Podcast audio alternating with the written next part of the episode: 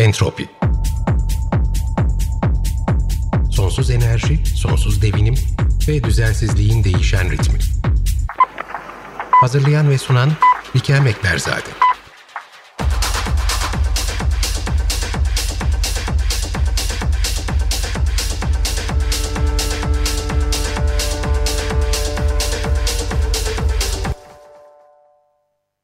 Elimizde gözlem verileri var, model çıktıları hatta simülasyonlar var. Bunların hemen hepsi Kuzey Anadolu fayında Büyük İstanbul depremini tetikleyebilecek enerjinin biriktiğini bize gösteriyor. Fayın ne zaman kırılacağını bilemiyoruz ancak bunun çok uzak bir tarihte olmayacağı da bilim insanların uyarıları arasında. Hareketli bir dünya üzerinde yaşıyoruz ama yaşadığımız bölgeyi yer kabuğunun altını ne kadar iyi tanıyoruz. Yaşam alanlarımızda buradaki hareketlere ne kadar kafa yoruyoruz. Deprem her 17 Ağustos'ta yani sadece yılda bir kereliğine hatırlanacak kötü bir hatıra mı bizim için? Konuğumuz İstanbul Teknik Üniversitesi Avrasya Yer Bilimleri Enstitüsü'nden Profesör Doktor Sinan Özeren. Bugün günlerden 19 Ekim 2020 Entropi'nin 13. bölümüne hoş geldiniz. Sinan Hocam sallanıp duruyoruz. Sadece bugün son bir saatte olan depremler Ağrı 3.2 ve 2.4, Malatya 2.3 ve 2.1, Hatay 2.0, öncesinde Akdeniz 2.7, öğleden önce e, daha da erken uzanırsak Ağrı 3.4, ondan bir saat önce Girit Adası 2.3, bu bugün birkaç saat öncesinden bu yana meydana gelen ve bugünküleri özel yüzeye yakın maksimum 5-5,5 kilometre derinlikteki depremler. Bir yandan Türkiye'nin doğu tarafı, akabinde batı tarafı beşik gibi sallanıyoruz. Ee, ve bu yeni bir durum değil bildiğimiz kadarıyla. Neler oluyor? Bize bir anlatır mısınız? Bir bu sözünü ettiğiniz e, küçük depremler e, çok özel depremler değil. Yani bu hep hep oluyordu zaten. Belki sismometre ağının biraz daha genişlemesi sayesinde bu depremleri daha iyi tespit edebilir olduk. Ama e, ufak tefek depremler zaten sürekli oluyor. Dolayısıyla yani e, böyle üç küsur olan bir deprem falan et, yani biraz uzağınızda olduğu zaman bunu hissetmeniz mümkün değil zaten. Yani biraz derindeyse hissetmeniz mümkün değil. E, bir de Türkiye hep söyleniyor tabii Türkiye e, bir deprem ülkesi. Bu sözünü ettiğimiz depremlerin birçoğunun birbiriyle çok ilişkisi de yok. E, örneğin Doğu Anadolu'daki depremler genellikle değil hep e, Arap levhasının, Arap levhasından kastım yani bizim Güneydoğu Anadolu'ya ya komşu olan tektonik levha daha güneye inecek olursanız işte Irak, Suriye, işte Suudi Arabistan falan bütün bu Arap e, yarımadasını içine alan içine alan e, e, levhanın kuzeye doğru ilerleyip bizim güney e, şeyi bizim Doğu Anadolu'yu sürekli böyle bir çarpma şeyi altında bırakması yani sıkıştırma hareketi altında bırakması nedeniyle e, zaten orada sıkışmalı depremler hep oluyor. E, bu, deprem, bu depremler bazen büyük oluyor. Sıkışmalı deprem e, ya büyük sıkışmalı depremler genellikle e, e, sıkışmalı olmayan büyük depremlerden daha büyük oluyor. Bunun nedeni çok açık aslında. Katılar sıkışmaya çok dayanıklılar. Hı hı. Yani siz bir kayayı sıkıştırarak bir prese koyup kırmanız onu böyle iki tarafına böyle çelik bir takım şeyler bağlayıp çekerek kırmanızdan çok daha zordur. Hı hı. Dolayısıyla bir katı e, kırılmaya çok uzun süre mukavemet gösterebildiği için en sonunda kırılıyor ama çok uzun süre bu e, sıkışma neticesinde içinde elastik enerji biriktirdiği için kırılma e, depremleri daha büyük oluyor. Genişleme, e, nasıl söyleyeyim buna, çekme depremlerine göre. Türkiye'de bunların her ikisi de var. Doğu Anadolu'da bu size demin söylediğim e, Arap levhasının kuzeye doğru ilerlemesi nedeniyle olan sıkışma hareketi neticesinde sıkışmalı depremler var. En son büyük deprem Van depremi. Ba- Batı Anadolu'da Ege bölgesinde işte Dinar depremi, ondan sonra e, işte daha güneye gidecek olursak Bodrum'daki bir takım deprem, Bodrum ve civarındaki bir takım depremler. Batı Anadolu'da tam tersi e, şey halinde, e, çekme kuvvetleri altında Hı hı. Tıpkı böyle bir e, çarşafı böyle çekip çekip carikli ortadan yırtarmışsınız gibi. Batı Anadolu'daki depremler daha çok o tarz depremler. Bunlar da çok büyük yıkıcı depremler ama en büyükleri genellikle batıdaki, doğudaki en büyüklerinden biraz daha küçük oluyor. Bunların her ikisini yani Doğu Anadolu'daki sıkışmalı deprem rejimiyle ortaya çıkan tektonik bölgeyi Batı Anadolu'daki bu çekme rejimiyle ortaya çıkan tektonik bölgeyi birleştiren de arada bir Kuzey Anadolu fayı. Kuzey Anadolu fayı ne sıkışmalı ne çekmeli ikisi birden. Kuzey Anadolu fayı bizim e, e, doğrultu atım e, dediğimiz bir e, fay. Yani e, fay, fayın bir tarafı diğer tarafına göre daha doğrusu fayın bir tarafı diğer tarafına göre hareket ediyor. Şey gibi düşünün. Yan yana duran iki tren varsa yan taraftaki tren hareket ettiği zaman siz de kendinizi bazen hareket ediyormuş gibi hissedersiniz ya onun gibi düşünün. Bunun üzerine de çok büyük depremler oluyor. Malum haliniz işte en sonuncusu en, en son en büyük ciddi büyüklükte olanı İzmit ve Düzce depremleri olmak üzere. Ve e, tabii e, Kuzey Anadolu fay e, Doğu, Doğu Anadolu'dan başlayıp bütün Kuzey Anadolu boyunca gidip İzmit Körfezi'nden Marmara Denizi'ne gidip daha sonra Marmara Denizi'nin içinde de devam ediyor. Hatta Marmara Denizi'nin öbür tarafından çıkıyor. Saros Körfezi'nden yeniden e, Ege Denizi'ne giriyor bu sefer. E, oralarda biraz karakter değiştirmeye başlıyor. Yani Ege'deki genel tektonik rejim bu size bahsettiğim şöyle bir rejime ek olarak biraz da açılmalı bir rejim. Hı hı. E, paralel hareket edene eş olarak, e, ek para, olarak paralel, evet, paralel harekete ek, ek olarak biraz açılma da var. Evet, genellikle bizim e, tektonikte transtansiyonel dediğimiz rejimler bunlar. Yani hem hem transfer var fay üzerinde ama aynı zamanda tansiyon yani e, çekme gerilmesi de var. Hı hı. E, Marmara Denizi, fayın Marmara Denizi'nin içinden geçen kısmında da belli yerlerinde çekme gerilmesi var. Yani fay Marmara Denizi'ne giriyor dedik İzmit Körfezi'nin içinden. Fakat Marmara Denizi'nin İzmir Körfezi'nin içinden geçip böyle bir e, kalemle çizilmiş gibi böyle doğu batı cart diye gitmiyor. E, bir e, İzmir Körfezi'ne girdikten sonra fay biraz kuzey e, doğuya pardon kuzey batıya doğru dönüyor. E, e, ve e, bu bizim adalar e, segmenti falan diye adlandırdığımız yani İstanbul'daki bu büyük ada vesaire Heybeli'nin falan Prens Adaları Marmara Denizi'ndeki. Marmara Denizi'ndeki Prens Adaları'nın oradan geçen kısmı kuzey batıya doğru hafif dönmüş. Sonra bu Prens Adaları bittikten sonra bu fay yeniden doğu batı hareket ediyor. Dolayısıyla fay doğu batı istikametinde Marmara Denizi'ne giriyor İzmit Körfezi'nden. Biraz kuzey batıya dönüyor. Sonra İstanbul Boğazı'nın güneyinde falan da yeniden doğu batı gitmeye başlıyor. Daha sonra bunun geometrisinde böyle bir takım zıplamalar atlamalar var. Yani böyle bir programda detayını e, çok e, büyük bir hassasiyetle vermemiz mümkün değil. Ama büyük oranda böyle bir e, işte doğrultu atımlı sağ yanal fay olarak devam ediyor. Bir faya sağ yanal demek şu demek. Siz fayın hangi tarafında duruyorsanız sizin karşınızdaki taraftaki tektonik levha size göre sağa doğru hareket ediyor demek. Hı hı.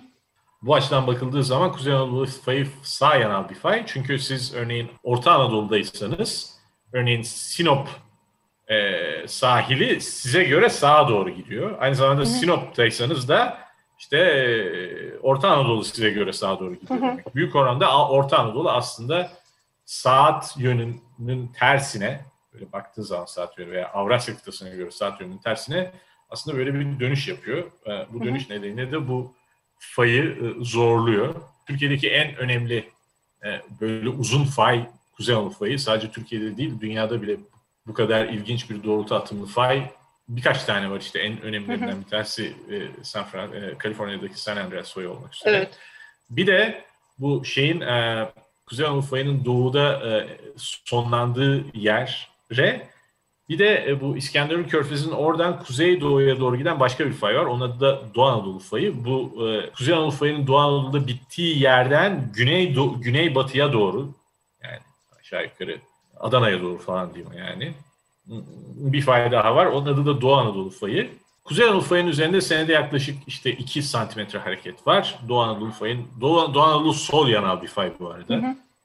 Ee, Kuzey Anadolu fayı sağ yanal bir fay. Doğu Anadolu fayının üzerinde senede 9 aşağı yukarı 9 e, milimetre aşağı yukarı hareket var. Bir fay bu arada şu önemli. Çok basit olmakla birlikte çok çok önemli ve en çok faylarla ilgili insanların e, yanılgıya düştüğü şey. Hı hı. Bir fayın bir fayın üzerinde senede şu kadar hareket oluyor demek tam fayın üzerinde bu kadarlık bir kayma hareketi oluyor demek değil. Hı hı. Tam tersi öyle bir hareket olsaydı her sene fayın üzerinde hiçbir şey böyle zorlanmayacaktı. Gayet güzel her şey böyle e, çok güzel yağlanmış bir makine gibi e, şey yapacaktı. Fayın üzerinde senede o kadar hareket var demek tam fay kilitli hareket edemiyor fakat faydan biraz uzaklaştığın zaman o iki noktanın arasında senede o kadar hareket var demek. Yani başka bir deyişle iki tane böyle tahtayı birbirine uhuladınız diyelim.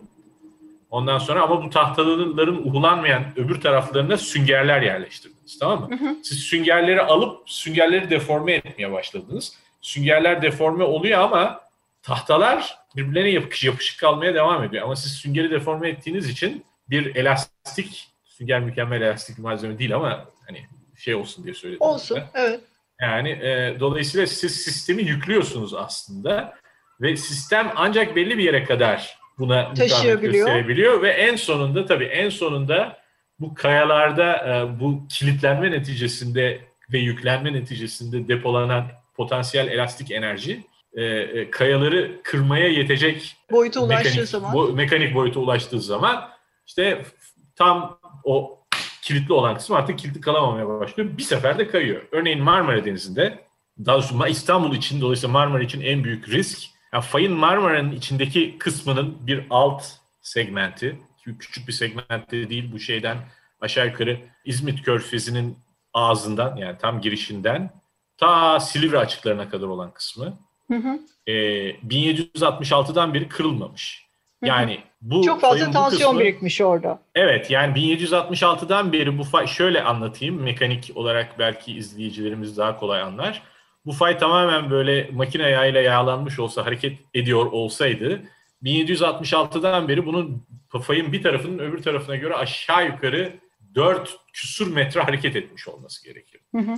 Ee, Bu ciddi bir aralık. Evet. Tabii tabii ama etmemiş. Yani dolayısıyla fayın üzerinde 4 küsur metrelik hareket birikti deniyor genellikle falan. Bunu anlamak biraz zor olabilir. Yani nasıl oldu da bir fayın üzerinde hareket nasıl birikti, hareket biriktirilebilecek bir kavram değil falan. Aslında bu şu demek yani hani ben seni itiyorum itiyorum itiyorum senin çoktan benim itmem nedeniyle bir buçuk metre bu tarafa kayman gerekirdi ama kaymıyorsun. Buna rağmen işte mukavemet göstermeye devam ediyorsun. En sonunda dayanamayacaksın. İkimiz birden mesela veya işte devrileceğiz. Bir, devrileceğiz. Aşağı yukarı bu demek. Şimdi biz bunu nereden biliyoruz? Bu çok yeni bir veri bu arada. Şimdi fayın bu sözüne ettiğim bölgesi yani İzmit Körfezi'nin girişinden Silivri açıklarına kadar olan kısmı küçük ufak tefek depremler yönünden tam homojen değil. Bazı yerlerinde ufak tefek depremler oluyor. Fakat bazı yerlerinde neredeyse hiç olmuyor. Ufak tefek deprem bile olmuyor. Özellikle İstanbul Boğazı'nın güneyinden Silivri açıklarına kadar olan nispeten bu düz olan kumurgaz açıklarından falan geçerek en sonunda Silivri'ye varan kısmı. E, bura, yani buralara bir sismometre falan yerleşti. Burada küçük deprem bile çok ender oluyor. Şimdi kafamızda şöyle bir soru vardı. Ya burada küçük deprem falan az oluyor. Acaba bu fay kilitli değil de böyle tatlı tatlı kayıyor mu? Onun için mi böyle? Ee, şimdi normal olarak bir fayı siz tektonik olarak araştırırken kullandığınız teknoloji GPS teknolojisi. Yani siz fayın iki tarafına böyle GPS aletleri koyuyorsunuz. Bunlar bizim günlük hayatta aşina olduğumuz GPS'lerden daha hassas, daha e, sofistike GPS aletleri. Hı-hı. Ve bunlarla fayın bir tarafı öbür tarafa göre nasıl hareket ediyor? Hareket ediyor mu? Takılmış mı? Takılmamış mı? Falan filan bunu görebiliyorsunuz uydular vasıtasıyla. Fayın hareketini ha. izliyorsunuz aslında. Fayın hareketini izliyorsunuz. Yani aslında yer kabuğunun istediğiniz yerin hareketini bir referans noktası almanız lazım. Tabii nereye göre hareket ediyor değil mi? Her şey. Ama e, bu işi suyun altında e, yapmak mümkün değil. Çünkü yani e, GPS sinyali sonuç olarak bir elektromanyetik dalga. Elektromanyetik dalgalar e, e, böyle e, deniz suyuyla bildiğiniz gibi şey tuzlu ve iletken. Yani iletken iletkenlerin içinde e, e, elektromanyetik dalgalar yayılmıyor veya yani çok sınırlı olarak, ya efektif olarak asla yayılamıyorlar zaten. E, dolayısıyla normal GPS teknolojisiyle bu fayın e, Marmara Denizi'nin altına geçen kısmına bakmamız mümkün değildi. Ama sonra böyle bir Avrupa Teknoloji Avrupa Birliği projesi yazıldı. E, Dietrich Lange diye bir Alman meslektaşımızın öncülüğünde işte İFREMER Fransız Deniz Araştırmaları Merkezi Fransa ayağı oldu. İstanbul Teknik Üniversitesi büyük destek verdi projeye. Biz İTÜ adına katıldık falan. Bir çok pahalı aletleri Marmara Denizi'nin dibine yerleştirip bu fayın iki tarafına e, ses tabanlı yöntemlerle yani akustik yöntemlerle e, e, şey yap. Aslında prensip oldukça basit. Şöyle diyelim. Diyelim ki e, basit desem de tabii büyük teknik zorlukları var da ana prensip basit. Yani şöyle diyelim ki biz ikimizin elinde siz, bende bir akustik verici, sizde bir akustik alıcı var. Hı hı. Ben e, bu ortamda akustik e, yani akustik, ses dalgası hızını biliyorum. Bunun değişmediğini varsayıyorum. Aslında değişiyor. Denizde tuzluluk deniz dinamik bir ortam olduğu için tuzluluk, sıcaklık falan değiştikçe ses dalgası da hızı da değişiyor ama basit olsun diye değişmiyor diyelim. Yani ben size böyle ping diye bir sinyal göndersem bu sinyalin size varış zamanını hesaplayabilirim. Değil mi? Çünkü aramızdaki mesafe belli. Değil mi? Mesafe eşittir hız çarpı zaman. Dolayısıyla buradan hesaplayabiliyoruz. Evet. Ama ikimiz birbirimizden biraz uzaklaşırsak veya birbirimize yaklaşırsak bu iş değişecek. İkimiz birbirimizden biraz uzaklaşırsak ben böyle ping diye bir ses dalgası gönderdiğimde bu size normal eskiden gittiğine göre birazcık daha uzun bir zamanda gelecek değil mi? Aradaki fark çok az. Ama bu aletler o kadar hassas ki bunları ölçebiliyor. Dolayısıyla böylece hareketi de tespit edebiliyorlar aslında. Evet, biz işte böyle bir sistemle e, e, yani iki tane değil aslında bir sürü nokta e, akustik alıcı verici yerleştirerek Marmara Denizi'nin dibine özellikle bu kısmına üzerinde emin olmadığımız kısmına fayın hareketi. Hı hı. Ondan sonra şey sonucu çıktı yani bu hayır noktalar birbirine yaklaşmıyor ve uzaklaşmıyor. Yani, yani sabit. Çok, yani fayda sabit, bir hareket evet, yok. Fayda bir hareket yok. Ee, buna çok benzer bir çalışmayı, oldukça benzer bir teknolojiyle Japonlar e, bu e, Silivri'nin biraz daha batısında yaptılar. Silivri batısında e, Orta Havza diye bir bölge var. Orada onlar bir miktar şey buldular. Yani Hareket gerçekten fay, fay orada bir miktar kayıyor. O iyi haber orası için tabii. Hı hı. Dolayısıyla yani demek ki fay yani üzerine 20 yani bağlı hareket olarak söylüyorum. Seni de örneğin 19 milimetrelik bağlı hareket var. Buna rağmen fay hareket etmiyor bizim söylediğimiz yerde. Öte yandan Japonların ölçtüğü yerde yani Orta Havza'nın içinde fay aslında seni de aşağı yukarı belki 8-9 milimetre kayıyor. Dolayısıyla e, Bu mümkün ancak, mü hocam? Ancak bir yerde bir yerde hareket olmayıp bir yerde olması. Gayet, gayet, gayet mümkün. Faylar çünkü jeolojik malzemeler homojen değiller. Farklı farklı kayaçlar, farklı farklı sedimenter e, yapılar, jeoloji çok e, büyük çeşitlilik içeren, kaya çeşitliliği içeren bir e, ortam, jeolojik ortam. E, sırf o da değil, ortamdaki e, yani su sirkülasyonu, yani kayaların içinde derindeki su sirkülasyonu, akışkan sirkülasyonu, gaz sirkülasyonu, gözeneklik vesaire gibi faktörler de fayların birbirlerine nispeten yakın mesafelerde çok farklı davranabilmelerine e, ne neden olabiliyor. Yani buna benzer bir durum aslında karada da var. Örneğin e, şeyde e, İzmit depreminin olduğu yere, yere çok yakın yerlerde yerde yani bir lokasyon var. Mesela orada e, uzunca bir zamandan beri 1940'lardan beri fay kilitli değil kayıyor. Hı hı. Aslında şöyle büyük depremlerden sonra çok büyük depremlerden sonra faylar genellikle bir, bir, bir süre kaymaya devam ediyor. Mesela e, İzmit depreminden sonra da fay depremden sonra hop diye yeniden kilitlenmedi. Hı hı. Yani bu INSAR diye bir teknoloji var. Başka türlü bir e, uydu teknolojisi GPS'ten daha farklı. Hı hı. E, o INSAR'la ortaya çıktı ki mesela e, İzmit depreminden sonra İzmit Körfezi'nin oralarda e, fay hemen kilitlenmemiş.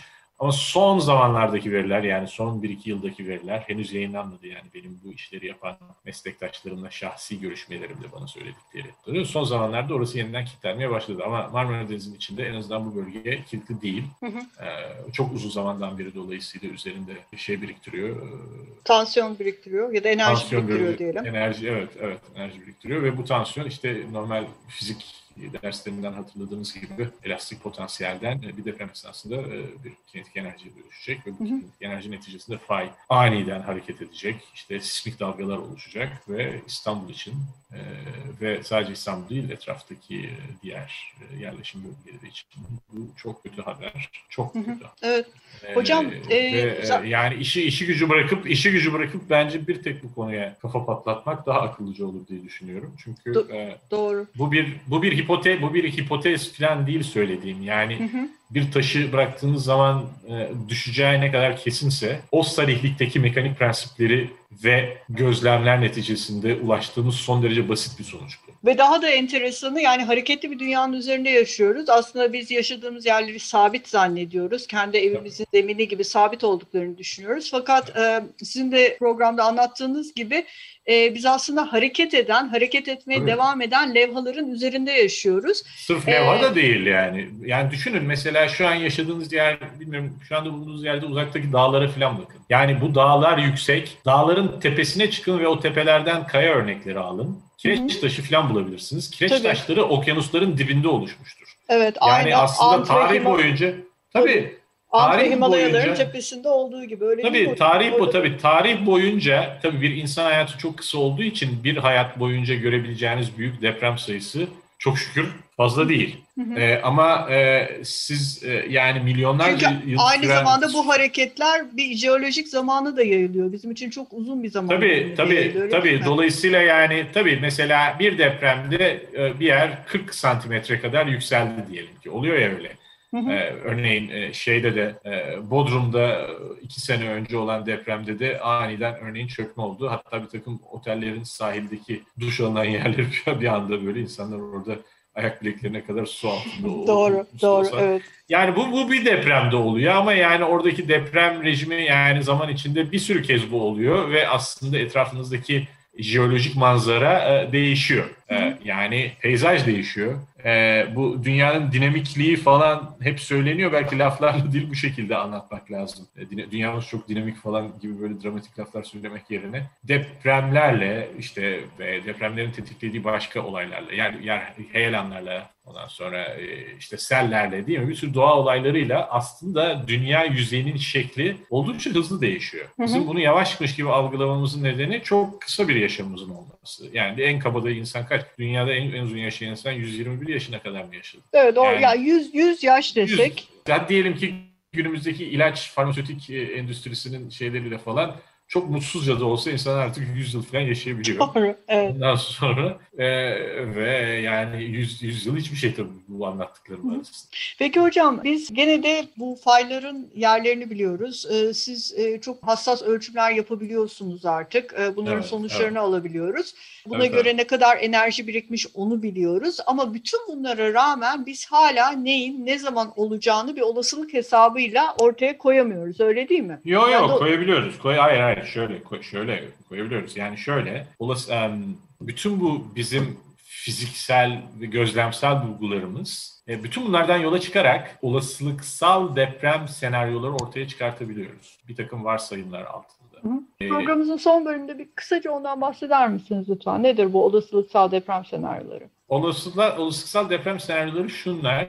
Örneğin sizin elinizde bir fay var. Bu fayın geometrisini 3 aşağı 5 yukarı biliyorsunuz. Üzerine senede ne kadar yükleme, tektonik yükleme olduğunu biliyorsunuz. Ee, ya ortamdaki gerilmeyi biliyorsunuz demek istemiyorum. Ortamdaki gerilmeyi bilmiyorsunuz. Ama ortamdaki germeyi kinematik olarak biliyorsunuz. Yani hangi nokta hangi noktaya göre ne kadar hareket ediyor bunu biliyorsunuz. Ama tabii fayın derin yapısını bilmiyorsunuz. Çok derinlerde bu fayın etrafında ne tür akışkanlar sirküle ediyor, gazlar var mı, şu bu falan filan onun gibi şeyleri pek bilmiyorsunuz. Ama neyse işte bildiğiniz kadarından hareketle ve etrafındaki diğer depremsellikleri istatistiğinden falan yola çıkarak ve bir takım olasılık modelleri, model kelimesi kullanmak zorundayım. Çünkü olasılık hesabı yaparken olayı bir takım iyi bilinen olasılık modellerini uydurmanız gerekiyor. Bu konuda eskiye göre biraz daha kuvvetliyiz bilgisayarların güçlenmesi neticesinde çok daha robust olasılıklar sal yöntemler, daha az varsayım yapan yöntemler kullanmaya başlayabiliyoruz yavaş yavaş ama hı hı.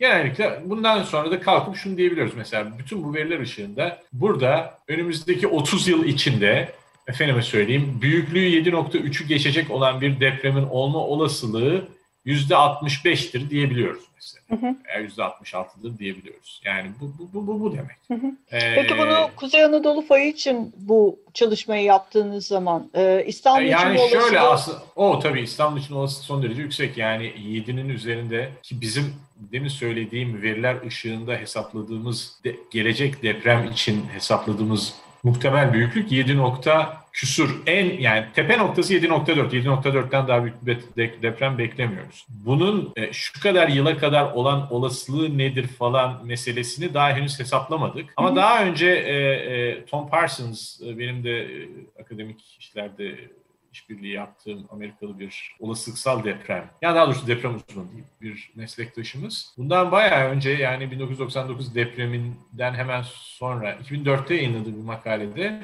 İstanbul için e, 7'nin üzerinde, yani 7.2'nin galiba üzerinde deprem e, olasılığını o zaman itibariyle 30 yıl içinde e, %65'in e, üzerinde hesaplamıştı.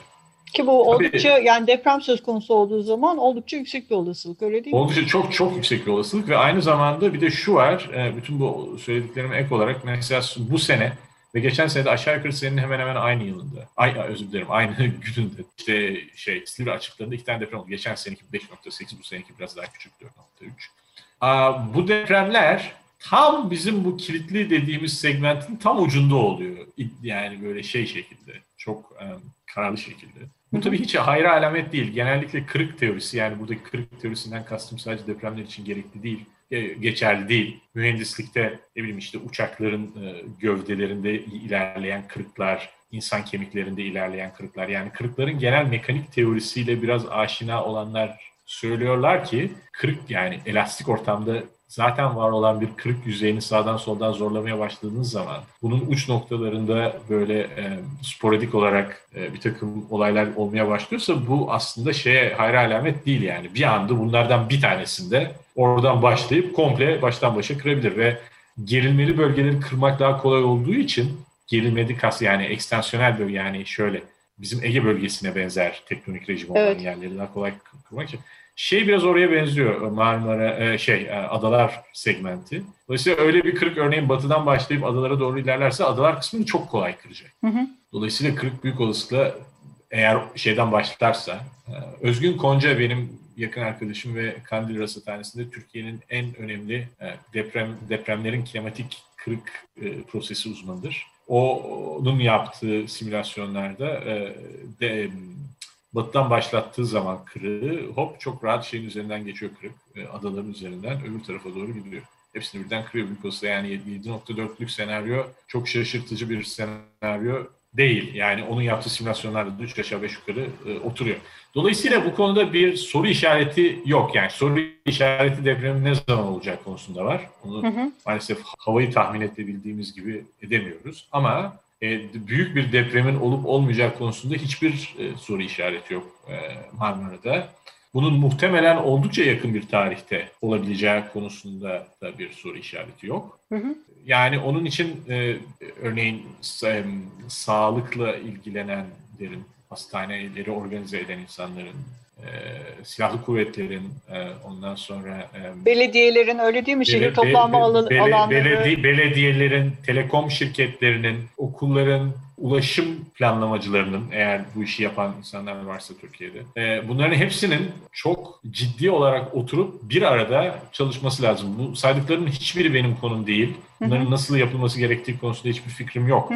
Ama bu, bunlar bilinen şeyler. Dünyada, evet yani bir dep deprem koordinasyonunun oluşturulması gerekiyor tabii, bilimler arasında tabii, ve bunu dünyada, bir an önce tabii, yani yapılmıştır tabii. mutlaka ama daha da e, güncel bir şekilde bu, kesinlikle, bu eğitimlerin kesinlikle, yapılması. Kesinlikle e, ve bu konunun gündemin sürekli başında olması lazım. Yani siz böyle e, kanserden ölmekte olan bir hasta hastanın çok önemsiz e, bir takım kozmetik şeyleriyle ilgilenmezsiniz eğer onu kemoterapiye tabi tutuyorsanız değil mi? Yani Doğru. Deprem, depremi engellemek Doğru. mümkün değil de. Doğru. Ya yani, 17 Ağustos'tan 17 Ağustos'u evet. değil bizim aslında bunu e, e, aklımızda Tabii. her gün tutmamız lazım Tabii. ve bunun Tabii. için de hazırlıklı olmamız lazım. Sadece Tamamen. bireysel olarak değil aynı zamanda e, sizin de bahsettiğiniz birimlerin ve belki daha da fazlasının koordinasyon koordinasyonel olarak da e, iletişimde olmaları, e, kendilerini güncellemeleri ve sizin gibi bilim insanlarıyla temasta kalarak en azından evet. e, neler oluyor, neler bitiyor, belki evet. e, yeni araştırma projeleri için belirli girişimler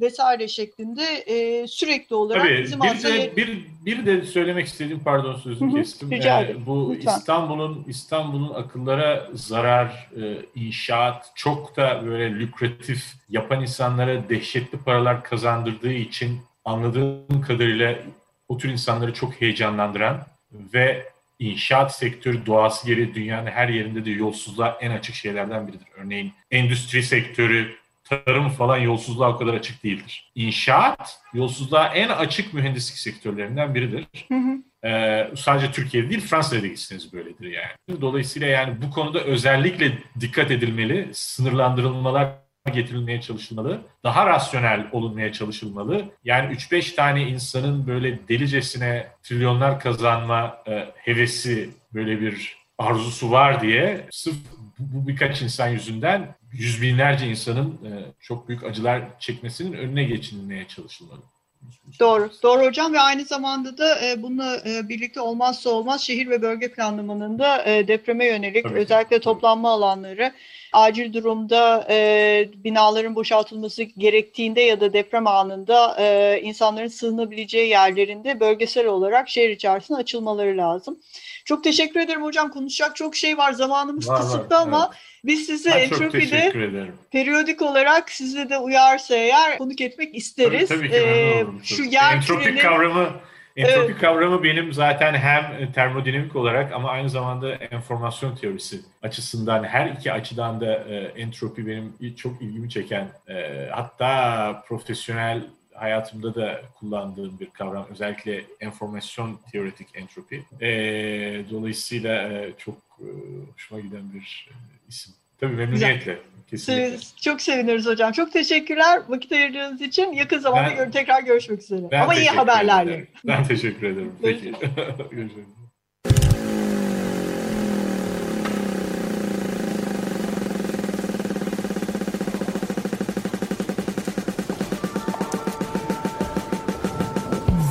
Entropi Sonsuz enerji, sonsuz devinim ve düzensizliğin değişen ritmi. Hazırlayan ve sunan Bikem Ekberzade.